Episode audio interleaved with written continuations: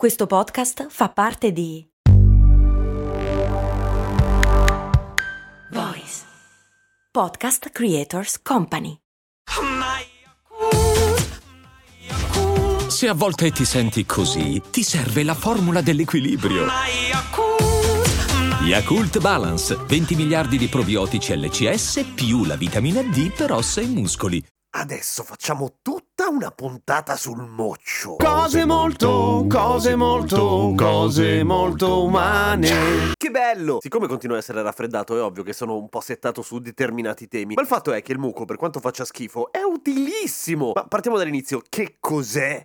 Il muco. Allora, per quanto siamo abituati a associare il muco con, vabbè, cose schifose e il raffreddore, il mal di testa tutte quelle cose lì, la verità è che siamo pieni di muco, ma sempre. Cioè, tipo che ne produciamo un litro al giorno in media. Da sani questo, ovviamente. Lo producono le mucose, ovviamente, se no si chiamerebbero in un altro modo, che ne so, betoniere. E invece si chiamano mucose proprio perché producono il muco. Che però le mucose non sono mica solo nella bocca, o negli occhi, o nei genitali. Cioè, perché dentro noi, esseri umani, siamo tutti foderati di mucose e quindi di muco dappertutto, dentro. Perché il fatto è che il muco farà anche schifo, però in realtà è preziosissimo ed è una roba piuttosto utile perché protegge tutte le nostre parti più delicate, ma è anche il mezzo eh, in cui viaggiano una buona fetta delle nostre difese immunitarie. Pensatelo un po' come una, eh, non so, una colonna di blindati che porta le truppe a fare il mazzo ai virus e ai batteri cattivi. Ecco.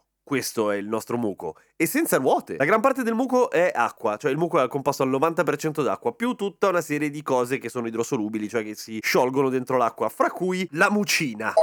Peptidi antimicrobici, gli anticorpi e persino i virus infami. Cioè, dentro il nostro muco noi abbiamo dei virus che però sono infami, sono quelli che sono passati dalla nostra parte e hanno tradito la patria dei virus e combattono non solamente i virus ma anche i batteri. Anzi, i batteri se li mangiano come il più fuori di testa del serial killer. Si chiamano virus batteriofagi. A loro piacciono i batteri che, che, giudicare. Cosa succede? Perché a un certo punto ci riempiamo di muco quando ci ammaliamo? Perché viene dato l'allarme e iniziamo a produrne tantissimo di più perché si deve occupare di pulire e difendere le nostre vie respiratorie principalmente, ok? E non solo. Il muco non è solamente di più, ma viene anche pompa- dopato proprio pieno di globuli bianchi che sono, vabbè, le difese immunitarie, cioè siamo fatti così, lo guardavate anche voi, no? E vanno a combattere eroicamente contro i virus e oh i batteri. E quando il muco ci diventa verde, ah. quelli sono i segni della battaglia dei nostri eroici globuli bianchi. E quindi il muco è quello che ci fa parlare con questa voce del cazzo quando siamo raffreddati, vero?